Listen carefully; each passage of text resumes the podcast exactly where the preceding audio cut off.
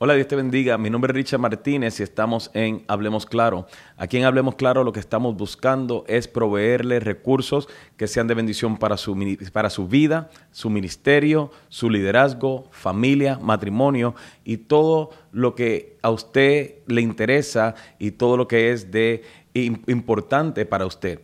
Hoy tengo un tema que quiero compartir con ustedes que está muy cerca de mi corazón, porque hoy quiero hablar acerca de cómo reaccionar, qué hacer en el momento en que un hijo nos dice que ha perdido la fe o que ha tomado la decisión de abandonar la fe. O sea, ¿qué, ¿qué se hace en ese momento en que un hijo nos dice, ya no creo en nada? Así que si esto es algo que te interesa, quédate conectado con nosotros en Hablemos Claro, porque quiero traer recursos que te van a ayudar en este proceso.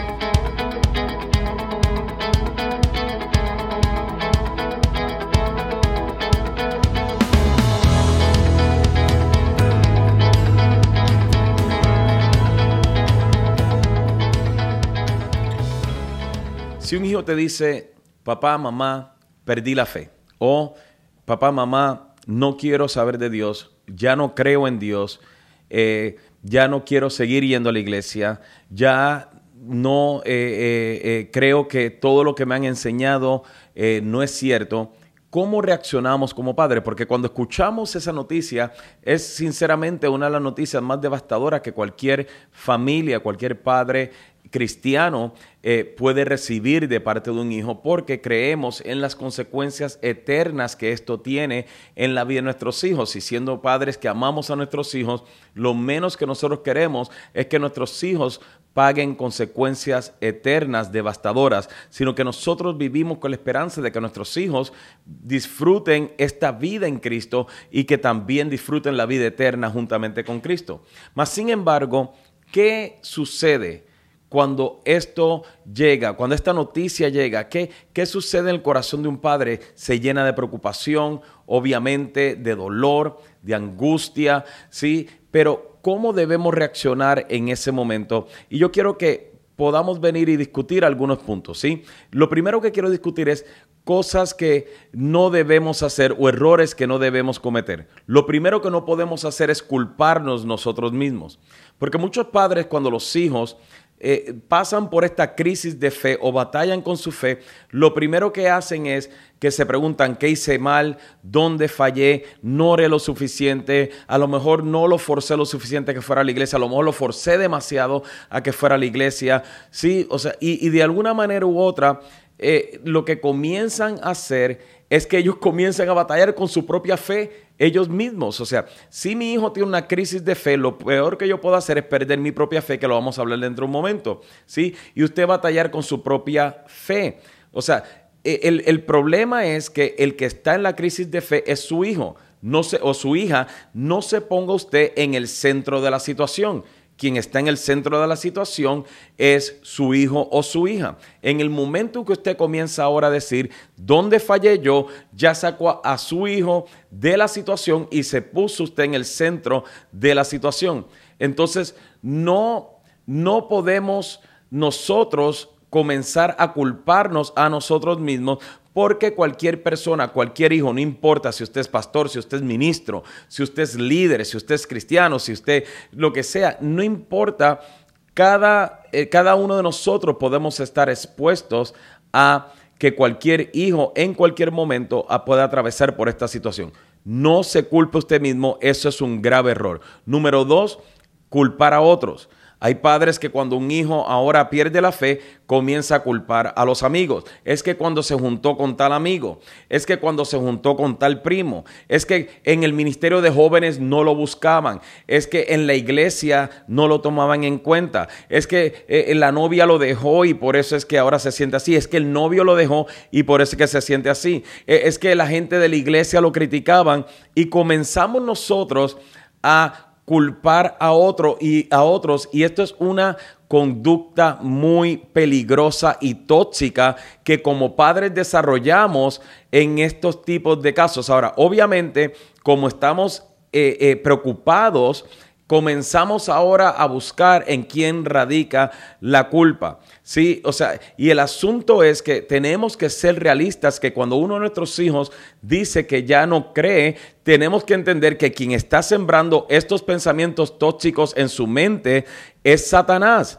Y el usted comenzar ahora a decir, es que los líderes de jóvenes no lo buscaban, es que los jóvenes fueron crueles, es que la novia lo dejó, es que el novio lo dejó, es que los amigos, es que esto, lo que usted está haciendo es que está alimentando y colaborando con Satanás para continuar sembrando eh, eh, pensamientos tóxicos en la mente de sus hijos y eso es sumamente peligroso. Satanás no necesita nuestra ayuda. En el momento en que usted ahora entienda que esto está sucediendo, no culpe a otros. Si la fe de su hijo es una fe firme, nadie lo intoxicará para que abandone la fe. Número tres, el tercer error que podemos cometer como padres es perder nosotros mismos la fe. Hay padres que cuando un hijo pasa, se aparta del Señor o pasa por este tipo de, de, situación en su relación con Dios, pasa por este tipo de situación en su fe, ellos comienzan ahora a ellos mismos a perder la fe. Dejan de orar, dejan de congregarse, se deprimen, sí, o sea, se rebelan, se desaniman, se apartan. Y, todo esto por la condición de los hijos. Si usted se aparta, si usted se desanima, si usted niega también la fe, si usted eh, abandona, si usted pelea con todo el mundo, si usted culpa a otros, entonces, ¿en qué autoridad estará para poder ayudar a sus hijos? Entonces, estos son tres errores que definitivamente no podemos cometer cuando uno de nuestros hijos nos dice que ha tomado la decisión de abandonar la fe o con sus conductas y comportamientos no, notamos que ha abandonado la fe. Ahora bien, ¿cómo ayudamos a nuestros hijos en este momento? Lo peor que usted puede hacer, punto número cuatro que no debe hacer es, eh, eh, es, es ahora volverse de una forma agresiva. ¿Sí? Volverse agresivo y, tomar eh, actitudes críticas, juicio, condenación. Eso es lo peor que usted puede hacer. Usted no quiere que sus hijos vengan a la fe o se mantengan en la fe bajo amenaza, bajo condenación, bajo crítica, bajo juicio. Eso, eso es lo peor que usted puede hacer. Entonces, ¿cómo, qué hago entonces, pastor? Porque me preocupa y yo quiero ayudar a mis hijos. Lo primero que tenemos que hacer si queremos ayudar a nuestros hijos en esta lucha, esta batalla espiritual que ellos tienen, es no dejemos de hablarle de Cristo, pero no dejemos de modelarle a Cristo. Nuestras acciones hablan mejor que nuestras palabras. Y lo que nosotros tenemos que hacer es sí hablarles de Cristo, pero más que hablarles de Cristo es modelarle a Cristo. Ser nosotros el ejemplo que queremos que ellos logren. La mayoría de los hijos que, abandonan la fe no significa que ellos dejan de admirar la fe de los padres. Aún cuando hay hijos que cuando abandonan la fe critican a los padres y le dicen cosas como, tú te la pasabas mucho en la iglesia, tú eras todo iglesia, iglesia, iglesia. Esa no es la razón por la que tus hijos abandonaron la fe. Ellos tomaron una decisión personal, una decisión propia de desarrollar este tipo de conductas, ¿sí? O sea, que los llevó a esta decisión. Pero el hecho de que tú vivas apasionado por Cristo no fue la razón por la que tus hijos abandonan la fe. Por eso no te dejes manipular por tus hijos cuando te dicen ese tipo de cosas. Continúa modelándole a Cristo. Sí, continúa hablándoles de Cristo. Porque la mayoría de los hijos con el tiempo,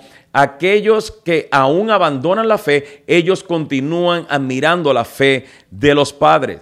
Por eso es que si mi hijo abandona la fe, ahí es donde mi fe tiene que ser más radical. Ahí es donde yo tengo que vivir una fe todavía de una forma más entregada para yo ser el modelo que quiero que mi hijo imite. Número dos, atrévase a perder el control y entregarle el control a Dios. O sea, todos nosotros hacemos lo que sea por nuestros hijos, pero ninguno de nosotros podemos forzar a nuestros hijos a creer. Pero escuche bien esto. Dios está más interesado en la vida de sus hijos. Dios está más interesado en el corazón de sus hijos. Dios está más interesado en la eternidad de sus hijos que lo que usted está interesado. Porque Dios ama más a nuestros hijos que lo que nosotros mismos lo amamos. Por eso atrévase a perder el control y entregue el control de la vida de sus hijos a Dios. No significa de que usted no haga nada al respecto. Lo que significa es que usted entréguele a Dios el resultado, aunque usted continúe haciendo lo que usted tiene que hacer. Cristo quiere salvar a nuestros hijos, así que deje que Dios tome el control. Número tres, no importa lo que veamos, no importa lo que suceda, por nada del mundo. Dejemos de orar y confiar en Dios. O sea, muchos padres cuando sus hijos abandonan la fe, como mencionamos hace un momento atrás, tienden a bajar la guardia. ¿Sí? O sea, el enemigo comienza a susurrarle en el oído, o sea, que comprometan su propia fe y su confianza en Dios y terminan bajando la guardia. O sea, y, y nos dice Colosenses 1.29, es por eso que trabajo y lucho con tanto empeño, apoyado en el gran poder de Cristo que actúa dentro de mí.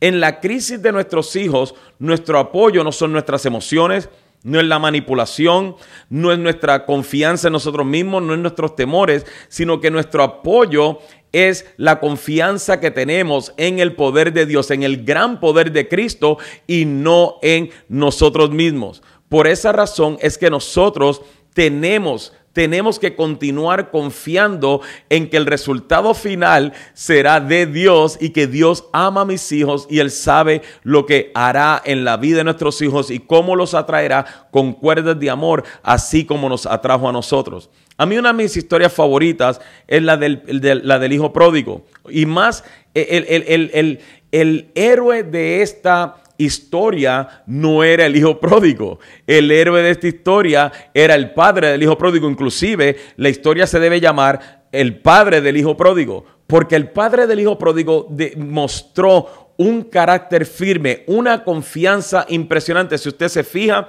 nos dice que cuando el hijo le pidió la herencia, él le dijo, aquí tienes, porque él entendía que Dios era quien tenía el control. Y le entregó la herencia al hijo. Y el hijo se fue y lo derrochó. Pero ¿dónde estaba el padre? El padre nunca se movió de su convicción. El padre nunca se movió de la casa. El padre nunca dejó de confiar. Inclusive sabemos que no dejó de confiar en, su, en, en Dios en el proceso de su hijo, porque cuando lo vio de lejos, él en ese momento lo reconoció a lo lejos. En otras palabras, él continuaba viviendo con la esperanza de que un día su hijo regresaría y por eso lo pudo ver a la distancia cuando ahora el hijo venía y él corrió hacia su hijo, lo trajo y por esa razón es cuando el hermano del hijo pródigo se enoja, el padre dice, este es mi hijo amado. O sea, estaba muerto pero ahora vive.